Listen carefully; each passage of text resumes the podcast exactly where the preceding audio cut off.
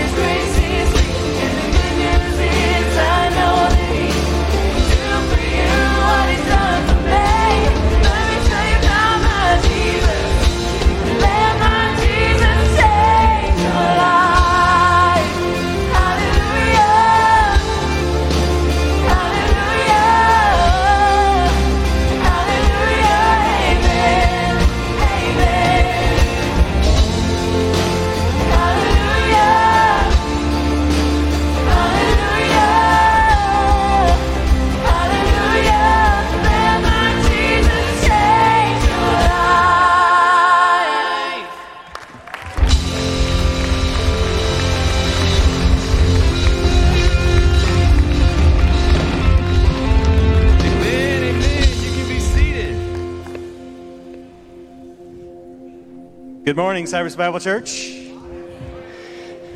Excited that you're here this morning to worship our Lord and our King, Jesus Christ. Uh, if you're visiting with us this morning, uh, there's a QR code on the back of the pew. We encourage you to take a picture of that. Uh, we'll have a record of your, your being here, and if there's anything we can do to connect with you and help you connect to Cypress Bible Church, uh, we would love to help you to do that. Uh, as a church, we gather in life changing worship. We recognize uh, that God has told us not to forsake the assembling of ourselves together. And so we do that. We come together to worship Him. But we also recognize that we need to connect. Uh, and so we gather together in groups and we want to grow spiritually and stir each other up. And uh, so we encourage everyone to be a part of a small group. Uh, and we also go in life changing mission. And so we have an opportunity to be God's church in this crazy world that we live in. But God is good. Amen. So we have some opportunities as a church. Uh, we want to keep our summer programming for children going this summer. And so we need 26 adult volunteers. And so from birth to fifth grade, uh, we need some workers. And so if you'll, uh, if you're interested in that, you think maybe God might be calling you to help in some of those areas, uh, stop at one of the kiosks and, and just find out some more information on how you can do that. Uh, as you've come in, you should have received one of these. So we've got our summer VBS coming up. And so that gives you information how to register your kids, uh, how to sign up to be a volunteer, and how to get your VBS t shirt. Everyone needs one, right? All right. That's how you do it. Um, so this Saturday is Second Saturday, and I hope that everybody knows what that means. Uh, every second Saturday as a church, we uh, gather here in the chapel at 10 o'clock, and for a couple hours, we go out and we serve our community. Uh, there are many opportunities for you to get involved in using your gifts and talents uh, to be the hands and feet of Christ in our community and to proclaim the good news of Jesus. Not everything we do is evangelism, but everything we do, we want to lead to Jesus. We want, we want this community to see and know that we love Jesus and Jesus loves them. So we want them to have an encounter through the gospel through our church. So please come this Saturday and, and be a part of that. Uh, so this last week, we just returned from South Africa, and God did some amazing things. Uh, God is at work in the world, and He is certainly uh, at work in South Africa. The, the harvest is plentiful. We were so encouraged by our, our leaders there, uh, several indigenous pastors that we've partnered with. Uh, they've been doing the work. Uh, our goal is to reach Motherwell, 500,000 people, uh, estimated to be a million in not too long because they're growing so rapidly. Uh, but they're already boldly proclaiming the gospel and starting groups, and we got to partner with them, uh, help equip them with strategies and tools to be more effective. Uh, we had a baking team that helped them to think about how we bring financial stability into the community, worked with preschool workers the, the opportunities for the future of our partnership there is just amazing. Uh, so prepare yourselves for f- the future. We're going to go back to South Africa, and we want you to be a part of it. We want our church to be engaged to see that there's no place left in South Africa where the gospel is not being proclaimed, disciples made, and churches planted, and that that would spill over to all of Africa and to the nations. And so this Thursday, my wife and I also leave for Poland. Um, we are going to go work with Polish pastors and Ukrainian pastors uh, to help equip them with some tools on how do you deal with the, the tragedy of what's going on in Ukraine. Uh, there's over 2.5 million refugees out of Ukraine that have filtered through Poland. And, and some of those have filtered out to other places and are staying with family, but some of them are still in country trying to figure out what's going on. And so uh, we've got a, a training we call trauma healing training, and it's helped helping people to deal with the, the trauma that they're experiencing and ultimately leading them to the good news of Jesus, the, the only hope that any of us have. And so I uh, appreciate your prayers for that.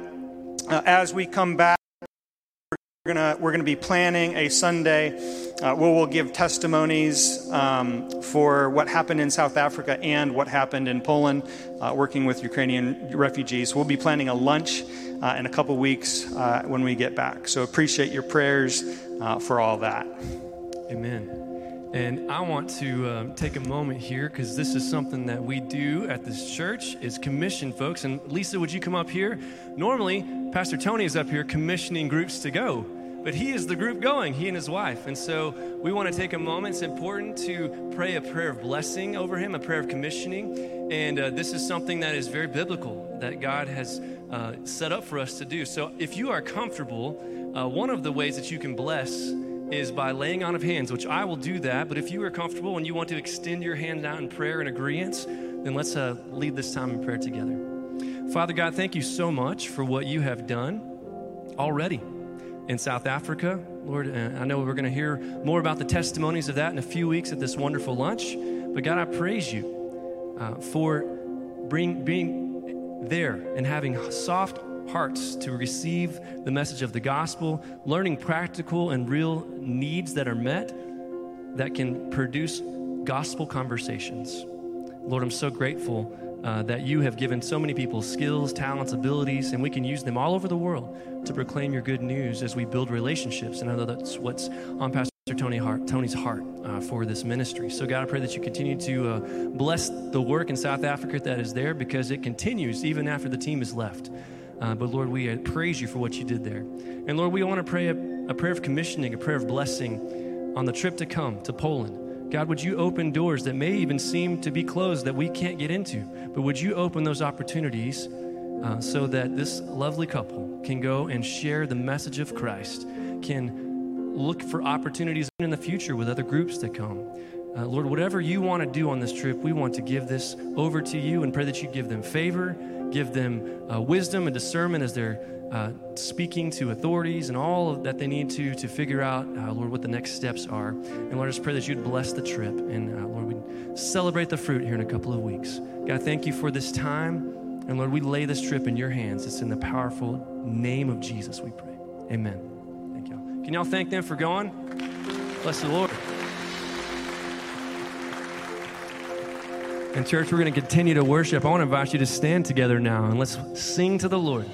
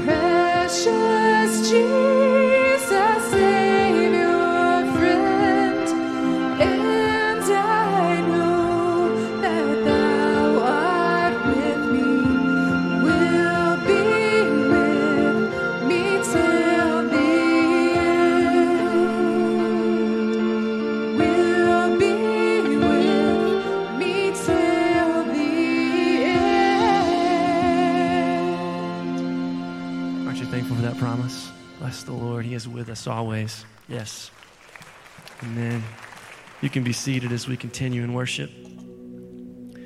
Well, church, it is Mother's Day, so we want to say a happy Mother's Day to all those here. You either are a mother or you have a mother, so you can relate in some way.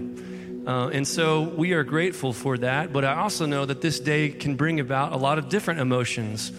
Um, we can have emotions of joy and excitement and emotions of, man, my mom is here, or I am a mom. But there can also be those times of, of sadness, of sorrow. Maybe you lost your mom. Or maybe you are wanting to be a mom and you're not a mom yet, and you're maybe having some complications with that. I just want to encourage you today, wherever you are in that journey, that God is, again, right there beside you, right there with you. And if you're going through a time of grieving or sorrow or hurt or questions and confusion, I invite you to take those to God. He cares so deeply about you. In just a moment, we're going to sing a song, and the title of the song is called Same God. And the beauty of this song that I want to pull out is that it just talks about who God was in different Bible characters' lives, how he was faithful. And he's the same God back then that he is right now. Nothing has changed about our God. He is still loving, kind, gracious, merciful, near to the brokenhearted, can save the crushed in spirit. This is the God that we worship. And he is right with you right now. As believers, amen. Holy Spirit lives right in here inside of us. And so I just want to invite you as I read the scripture passage over you. It's Isaiah 41:10, a very familiar verse. Would you look inside your heart and maybe there's a time where you need to remind yourself of some of the truth in this because this truth, although written a long time ago, is so pertinent and relevant and true still today. It says this, "Do not fear, for I am with you. Do not be afraid, for I am your God. I will strengthen you. I will help you. I will hold on to you with my righteous right hand. That God will strengthen us, He will hold on to us, He is near to us. This is a beautiful picture of the intimacy that we can have with Christ. This amazing, grand, awesome, beautiful, sometimes feels like out of reach God leans down and He's close and intimate and personal in each one of our stories. And really, that's what this song is about. So I want to teach you the chorus to this song. And as you pick up on it, would you sing along with us? It sounds like this Oh God, my God, I need you. Oh God, my God, I need you now. How I need you now. Oh rock, oh rock of ages, I'm standing faithfulness. Would you stand together and let's sing that out? Oh God, my God, I need you. Oh God, my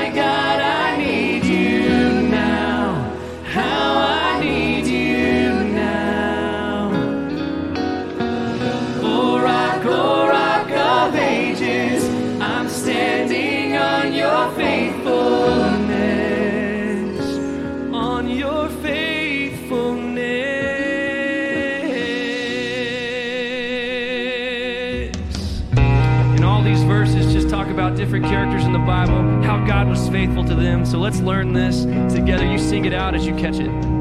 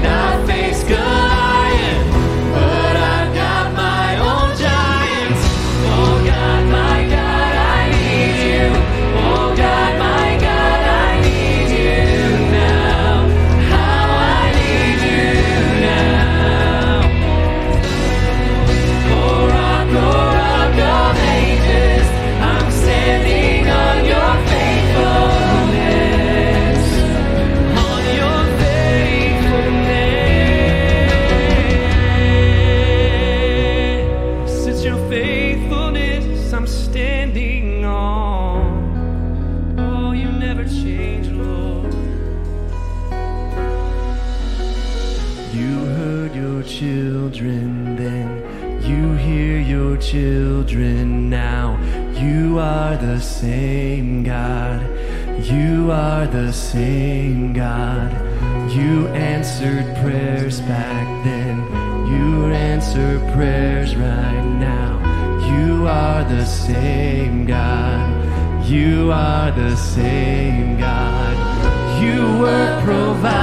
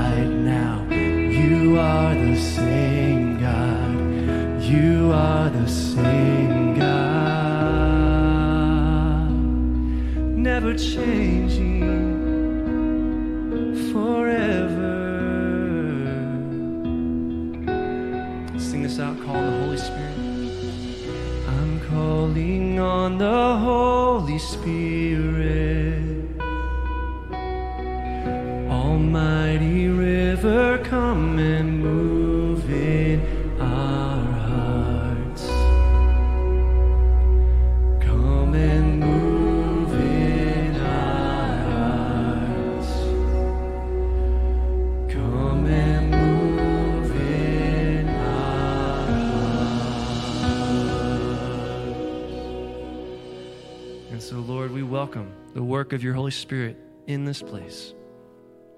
Lord, would you do what you need to do in each of our hearts? We open our hearts up to you, we open our minds up to you. Lord, you see us for all that we are, and yet you still love us, and you are here for us. And Lord, we are so grateful. We offer the highest praise for a God who loves us. Thank you for loving us no matter what. In Jesus' name we pray. Amen. You can be seated.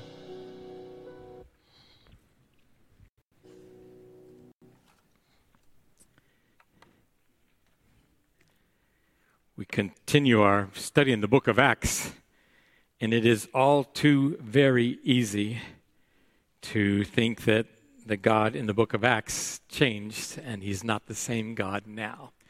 We just instructed one another. We were singing and teaching one another that he is the same God for us now. Praise God for that. He's the same Savior now. Well, we have our, our graphic.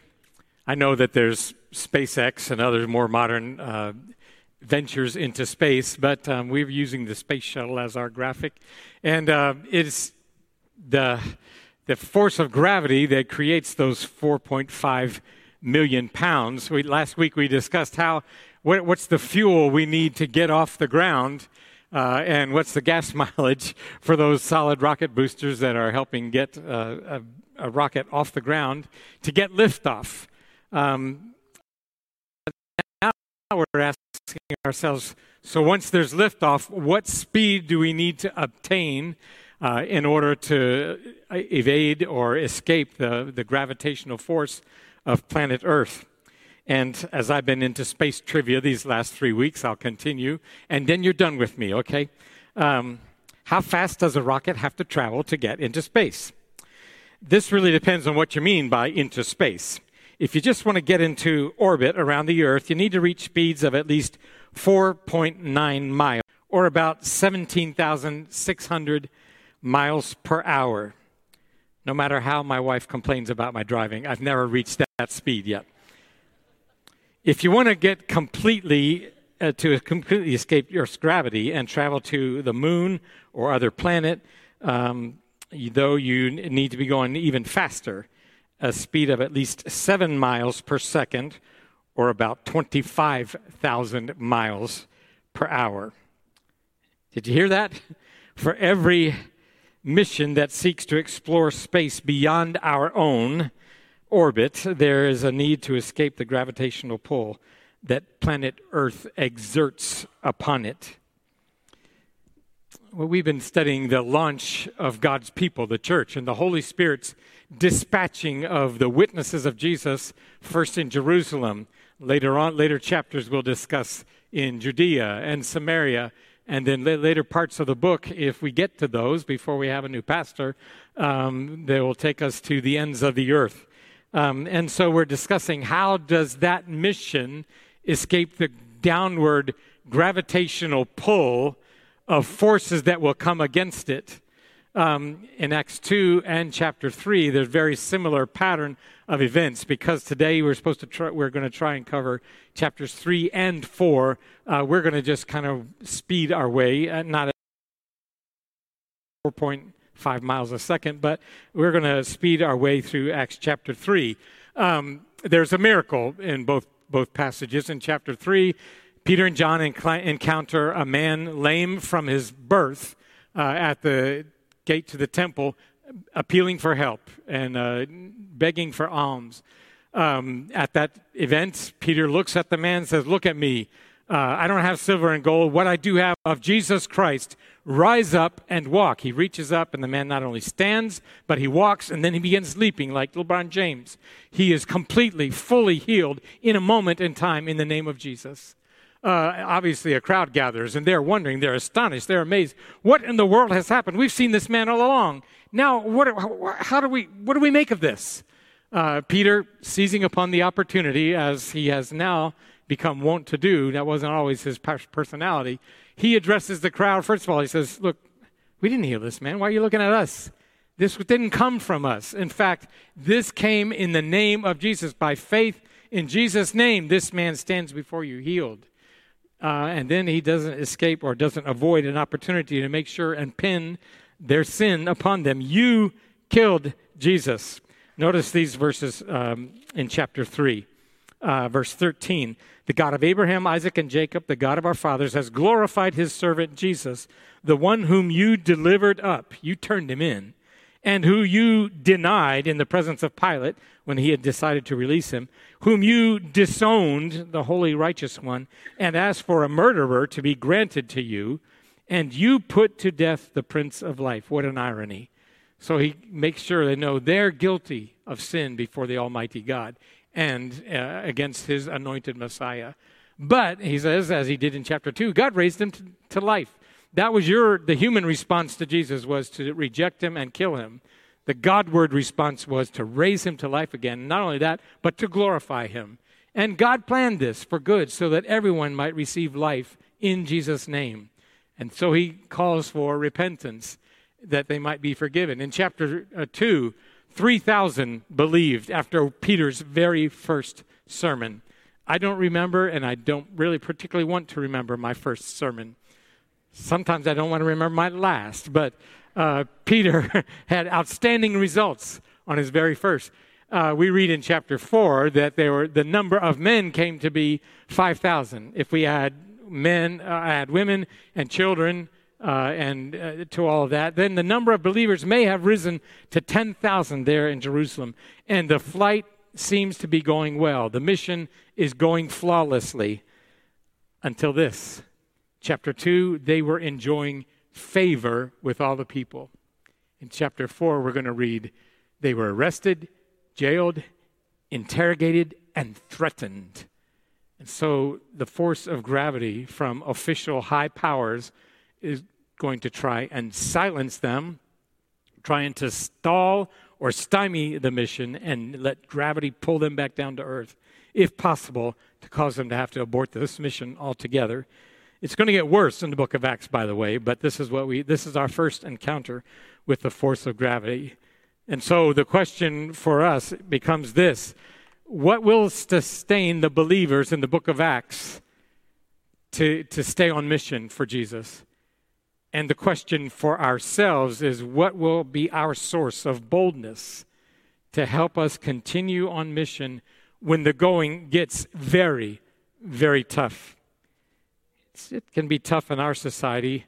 Um, societal pressures of values being promulgated by academia, by media, by else cancel culture, lots of things um, come against biblical values and the proclamation of Jesus' name in our society here and now. You face it at your work, on your campuses, in various places. Um, others face it in a more severe way. Um, I read this from a, a mission periodical lately. on Easter weekend, the police raided a Central Asian house church where over 100 believers gathered with their families for a resurrection celebration. Imagine that. While we were here on Easter Sunday, this was happening in Central Asia. Um, in the end, Pastor N and his family were arrested and hauled off to the police station. Here are the details. Around 9:30 to 10 p.m. that night, not our usual meeting time, but it was theirs, perhaps for reason, more than 20 armed police officers stormed the property from the back of the house. Brandishing cameras, they broke into the room where the people were worshiping. The police were visibly hostile and angry and the commander of the group was yelling that everyone needs to be handcuffed, arrested, and put on the bus. Pastor N boldly stood up. He protested strongly to the police commander What you're doing is wrong. These are God's people, and you are persecuting them and going against God. You have to fear God. As you see, these are innocent people. Some are with small children, some pregnant children, young, others are elderly. Why do you want to arrest them and take them to the police station? Release them. You can take me, arrest me, but you have mercy on them so that one day God will also have mercy and grace over you and your family and your children. The words startled the commander. They shocked him so much that he changed his plan to arrest everyone. Miraculously, the commander decided to release everyone in the church, all but the pastor and his family. Before the people were released, the commander ordered that each person in the room make a videotaped, uh, recorded statement. What would you say if called upon to make a statement that would be taped and be presented to the judicial authorities of the city? Under that threat, knowing the potential consequences, what would you say? What would I say? Would I back down? How are the people of God, as our question for before us today, how are the people to respond, to stay bold, to stay on mission, to keep proclaiming the name of Jesus when the going gets very tough? Let's read what happened in chapter 4. As Peter was preaching, as they were speaking to the people, the priests and the captain of the temple guard and the Sadducees came up to them, being greatly disturbed because they were teaching the people. That's supposed to be what the priests do, not these guys. They were teaching the people and they were proclaiming in Jesus the resurrection from the dead. The very one they murdered, now they're talking his name all about town and they're proclaiming that he has ris- risen from the dead. And they laid hands on them and put them in jail until the next day, for it was already evening, too late to get the court together. So they jailed them. We don't know whether they jailed the man who had been healed as well. Later on, he's going to appear in the court in this very passage. Uh, it's possible because he was part of the disturbance of the peace that he also was put in jail with Peter and John. I imagine they had a good discipleship moment, didn't they? Um, but many of that's by the way, that's the religious leaders' response. Verse 4 the Holy Spirit's also at work in others. But many of those who had heard their message believed, and the number of men came to be about 5,000, perhaps growing the church, as we've said, to as many as 10,000 before we ask how do we maintain courage, how do we continue to be bold in proclaiming the name of Christ, we need, in the face of threat, we need to realize that Jesus has told us we are going in times. It is a fact. And Jesus had prepared his disciples. In Luke, the very same author who wrote Acts, Jesus said to his disciples, Before all these things, he's talking about the end times, before all these things, they will lay their hands on you and will persecute you, delivering you to the synagogues and prisons, bringing you before kings and governors for my name's sake. Now, Jesus told them, this is going to be, this is the way it's going to be. And so we should not be surprised when we encounter resistance and opposition and intimidation, as the disciples were prepared by Jesus as well. On the next day, their rulers and elders and scribes gathered together in Jerusalem. They got the whole 70 members of the Sanhedrin court, the Supreme Court of Israel, along with the chief priest 71, who is the presiding officer. Uh, and the names are given there Caiaphas, who, are, I'm sorry, Annas, who is called the high priest. He has been deposed but still has high influence. His son in law, Caiaphas, is now the priest. John Alexander, all who were of high priestly descent. In other words, you've got kind of a combination of the mafia and Congress. I realize some people don't make much of a distinction there. Uh, but these are the people who have authority to intimidate, and they have the official power to make laws and to enforce those laws. Um, and so all of those people gathered together. When they had placed them in the center, they began to inquire. Can you picture the scene? Here's two former fishermen looking at this august gathering of high, high priestly caste and the most influential people in all of Israel. And they asked this question By what power and in what name have you done this? You can come and see them gesturing at this healed man. Is to them the action of kindness to meet the desperate need of someone who, who needs to be healed is just a this. Tell us, by what power, what authority have you done this? They asked the same question of Jesus in his last week of life. And Peter and John know what they did to Jesus just two months ago, less than that. And they know it could happen to them as well. But Peter, filled with the Holy Spirit, said to them, Notice the respect and the firmness at the same time. Rulers and elders of the people, if we are on trial today for a benefit done to a sick man, he's defining this for them. You know, what do we do? Well, we did a good deed. If we're on trial for a benefit done to a sick man as to how this man has been made well, then he looks at all of them.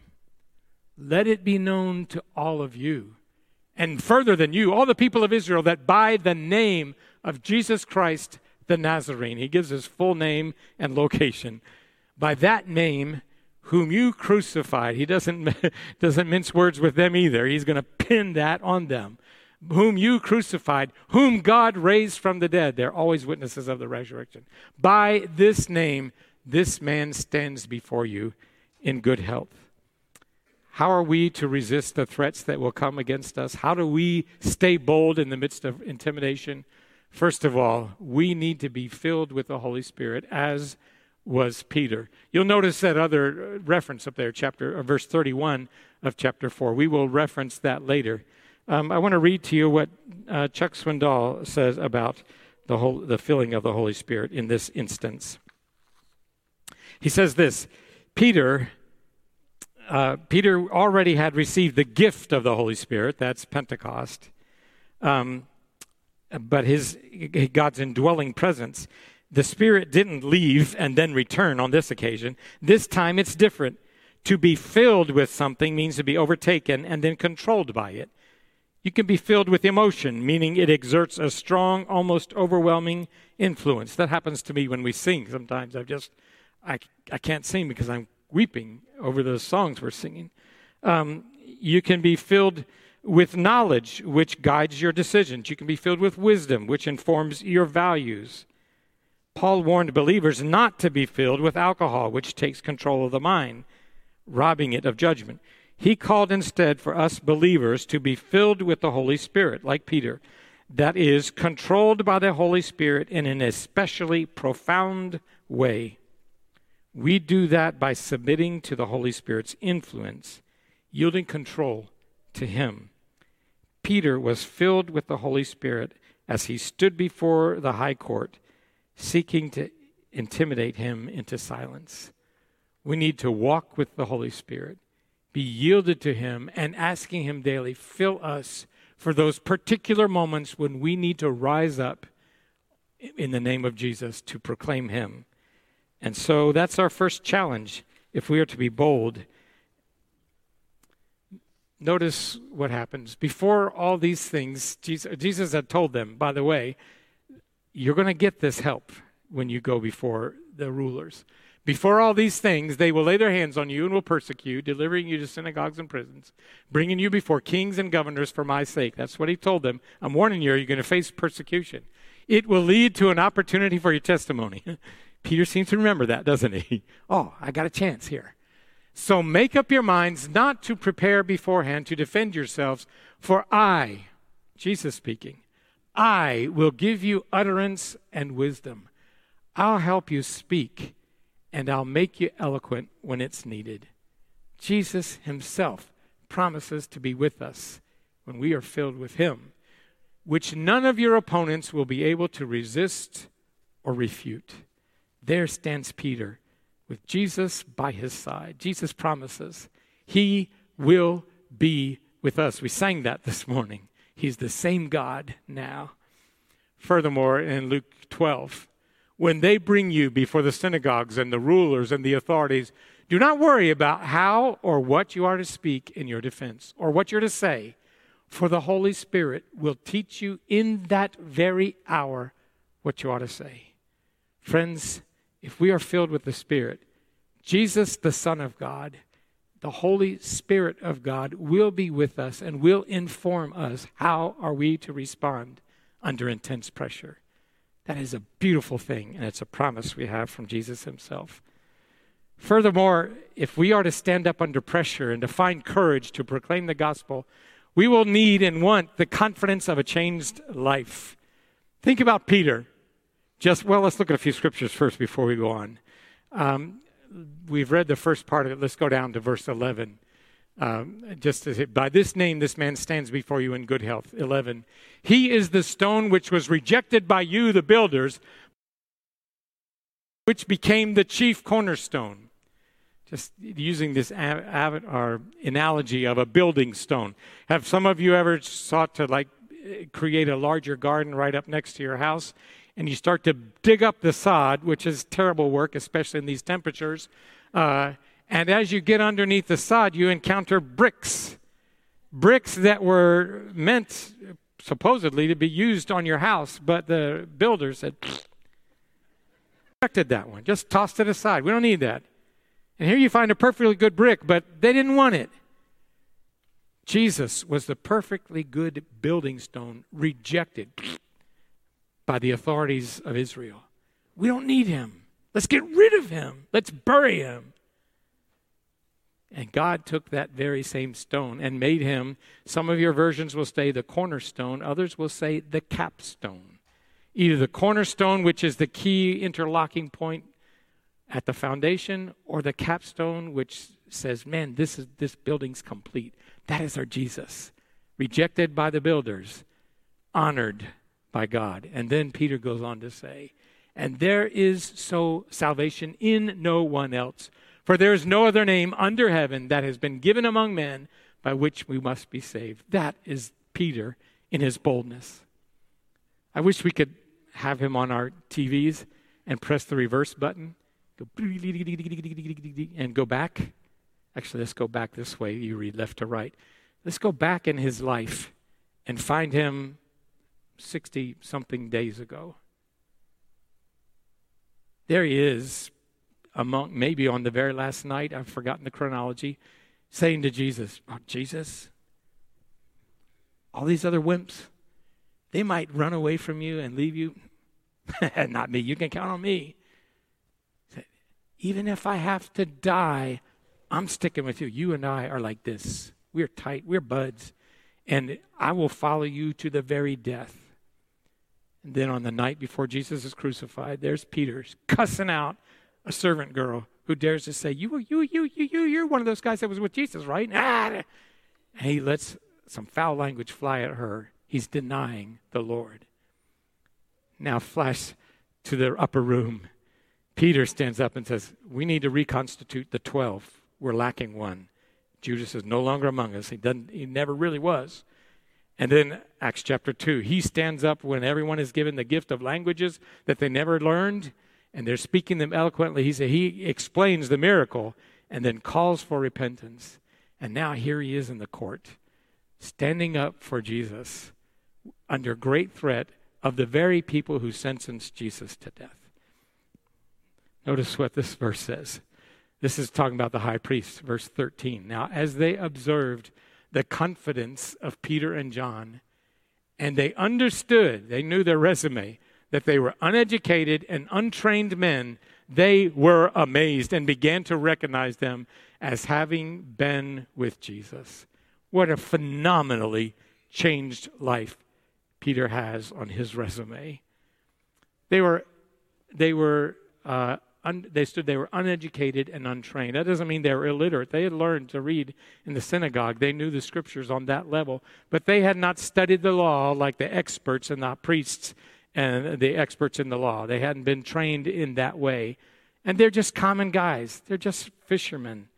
But here they are reasoning from the scriptures in powerful, influential ways. They understood. They'd been with Jesus. I'm a fan of the, the series called The Chosen. Um, and in the first two episodes, Mary Magdalene is healed from her demon oppression and possession. Second episode, she's giving her testimony to Nicodemus. That's how they've arranged the story. And she says this beautiful testimony I once was one way, but now I am completely different. And the thing that happened in between was Him. I once was one way, but now I'm completely different. And the thing that happened in between was Him. She doesn't even know Jesus' name at that point in the drama. How many of our friends at our high school reunion, our college reunions, our family reunions, people who knew us back when, look at us and say, Man, you used to be one way. You're completely different. What happened? What happened? That's Peter. He stands in that courtroom knowing that God has changed his life, knowing his encounter with the very master of the universe in human flesh, crucified and risen and now glorified. That one has changed my life and I will speak about him in any place, under any threat, to the day I die.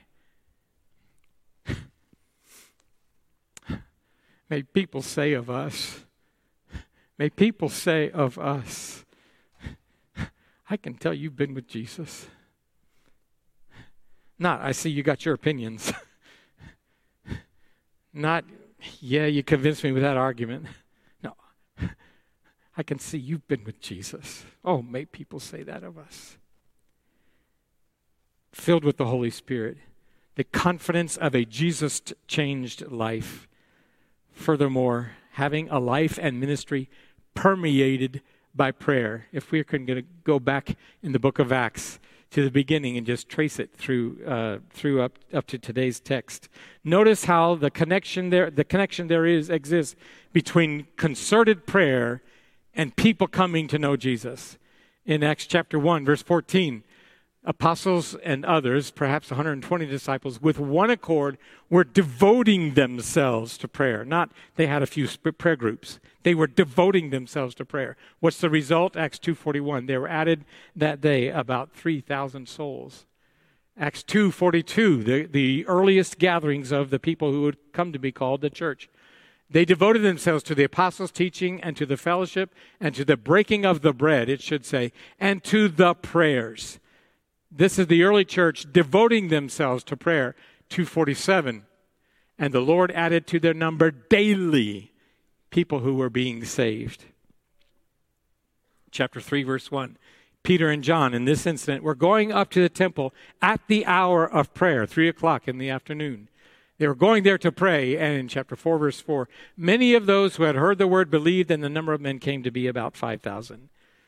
We're going to notice this passage later, but when they leave the court, uh, they go to the gather with God's people, and when God's people hear it, they lifted their voices together to God. What follows is in quotations. You almost get the impression that everybody prayed the same thing, or one person prayed it, and everybody said, "You betcha, I'm with you, Amen, go for it." But they lifted up their voices in one accord together to God. And then at the end of that prayer, when they had prayed, they were all filled with the Holy Spirit and continued to speak the word of God with boldness. If God's going to use our VBS on the strength of our prayers, what's going to happen? If God's going to change our street in our neighborhood, and it depends on the strength and fervency of our prayers, who's going to be reached? If God is going to do something in Poland or South Africa or in my blessed part of the world, southern Russia, or anywhere else, if God's going to do something and it depends on the fervency of my prayers. Now, I realize, I realize, I'm, I'm no heretic, at least I don't try to be, um, that God is the one who works. But He uses us, He uses people. And he uses our prayers. He answers what we appeal to. We've sung that this morning. He used to answer prayers back then. He answers prayers now. If God is going to work, and the extent to which he works depends on how we pray, what will God be doing? That's, that's a powerful incentive for us to be praying. So the next verses kind of conclude the court session. Verses. Um, 16, verse 14, I'm sorry. And seeing the man who had been healed standing with them, in other words, he's in the court right there, he's exhibit A for the defense. Uh, seeing the man who had been healed standing with them, they had nothing to say.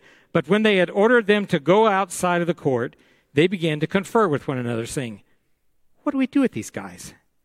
For the fact that a noteworthy miracle has taken place to them is apparent to all who live in Jerusalem. It's all over YouTube and Facebook and TikTok. It, man, we can't we can't like say this didn't happen. Everybody already knows. And we cannot deny it. But, verse 17, in order that it may not spread any further among the people, let us warn these guys to speak no more to any man in his name the high priests have appointed themselves the disinformation management board. And they're going to shut this down if they can. And when they had summoned Peter and John, them, they commanded them not to speak or teach at all in the name of Jesus.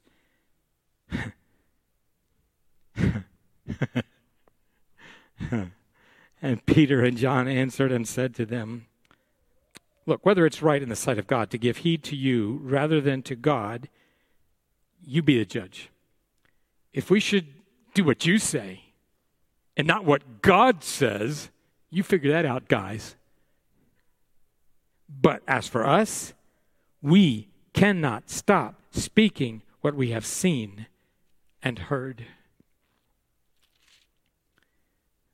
And when they had threatened them further, in other words, they've given the warning, and I think now they're giving them the potential consequences. And boy, in chapters to come, are the consequences going to fall on them. They threaten them with further consequences.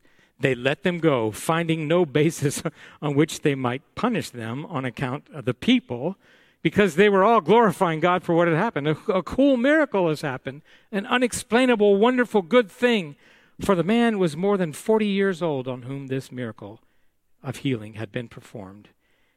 And when Peter and John had been released, 23, they went to their own companions and reported all that the chief priests and the elders said to them. And when the others heard this, they lifted their voices to God with one accord, and they said, O Lord God, it is you who didst make heaven and earth and sea and everything in them, who by the Holy Spirit through the mouth of our father David, your servant, said, Why do the Gentiles rage and the peoples devise futile things? The kings of the earth have taken their stand, and the rulers are gathered together against the Lord and against his chosen, his Christ, his anointed. For truly, Lord, you know, in this very city there were gathered together against your holy servant Jesus, whom you did anoint, both Herod and Pontius Pilate, along with the Gentiles and the peoples of Israel. They've, they've indicted them all to do whatever your hand and your purpose predestined to come. It was your plan, we know. Now, Lord, in the face of these threats, now, Lord, take note of their threats and grant that your bondservants may speak your word with all boldness, with all confidence, while do you extend your hand to heal, and signs and wonders take place through the name of your holy servant Jesus.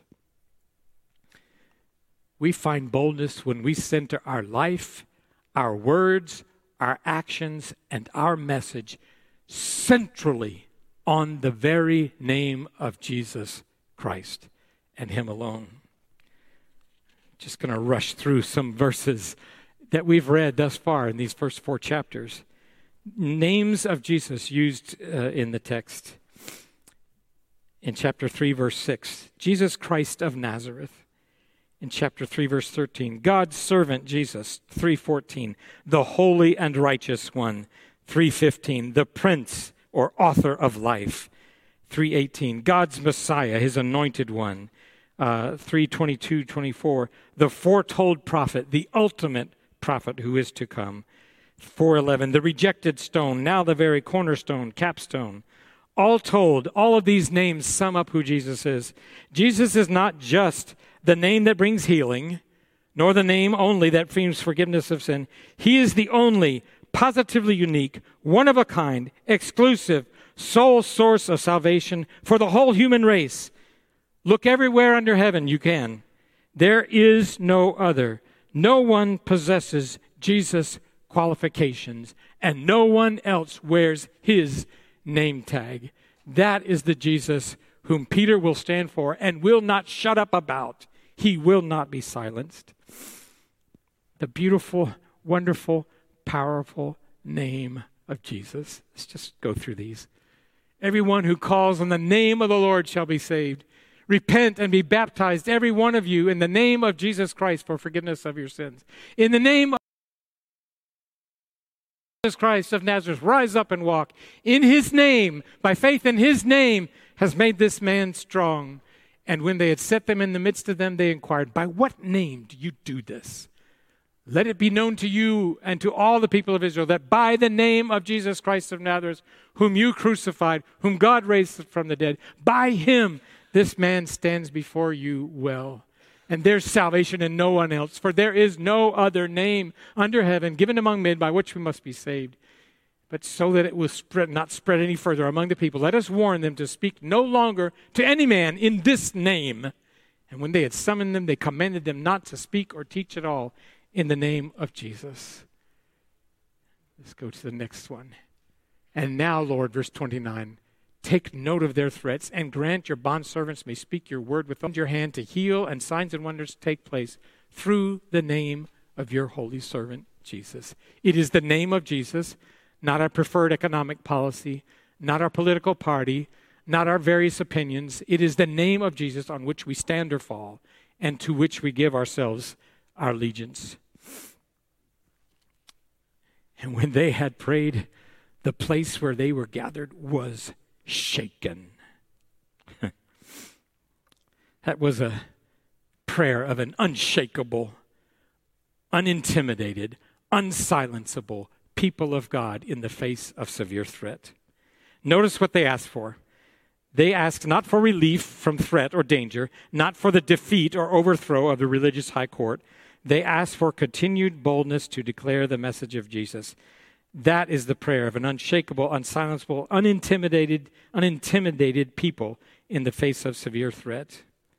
And then what I. Howard Marshall says we cannot and must not obey orders to give up our essential and central activity, that is, to bear witness to our risen Lord, and we must be prepared to pay the price or, or of our refusal to keep quiet. To close out with the story of those believers in Central Asia. Here it is. So I asked us, what would we say on those videotapes? One by one, those Central Asian believers, just weeks ago, took their stand in front of the camera and gave their information. They shared their stories of how they came to faith in Christ. They declared the reason they dared assemble together in Jesus' name. After 15 members bravely made their declarations on camera, the commander had heard enough. He ordered the men to stop the recording. He gave permission for the people to leave. But before they did so, Pastor N asked the police commander if he could pray with his people. What a shepherd. If he could pray with his people before they hauled him off to jail. His flock all gathered on the floor as those menacing policemen hovered and loomed over them. They recorded uh, again to get more incriminating evidence on film. The pastor and church members in the house started praying for the police who came to persecute them. that fearless shepherd prayed that the Lord Jesus would bless those police and their families, would extend his grace to them, and bring them under the authority and mercy of his name and his kingdom. The police did let the people go, but they are not finished with the pastor and some church members. As of this writing, they, come into, they continue to in- interrogate him. After the Easter raid, some members have lost their jobs, others are in jeopardy. Pray they find strength in Jesus' name to overcome in this intense pressure. Pray that we find boldness and strength too. Let us stand and sing with gusto about the beautiful, wonderful, powerful name of Jesus. Let's stand.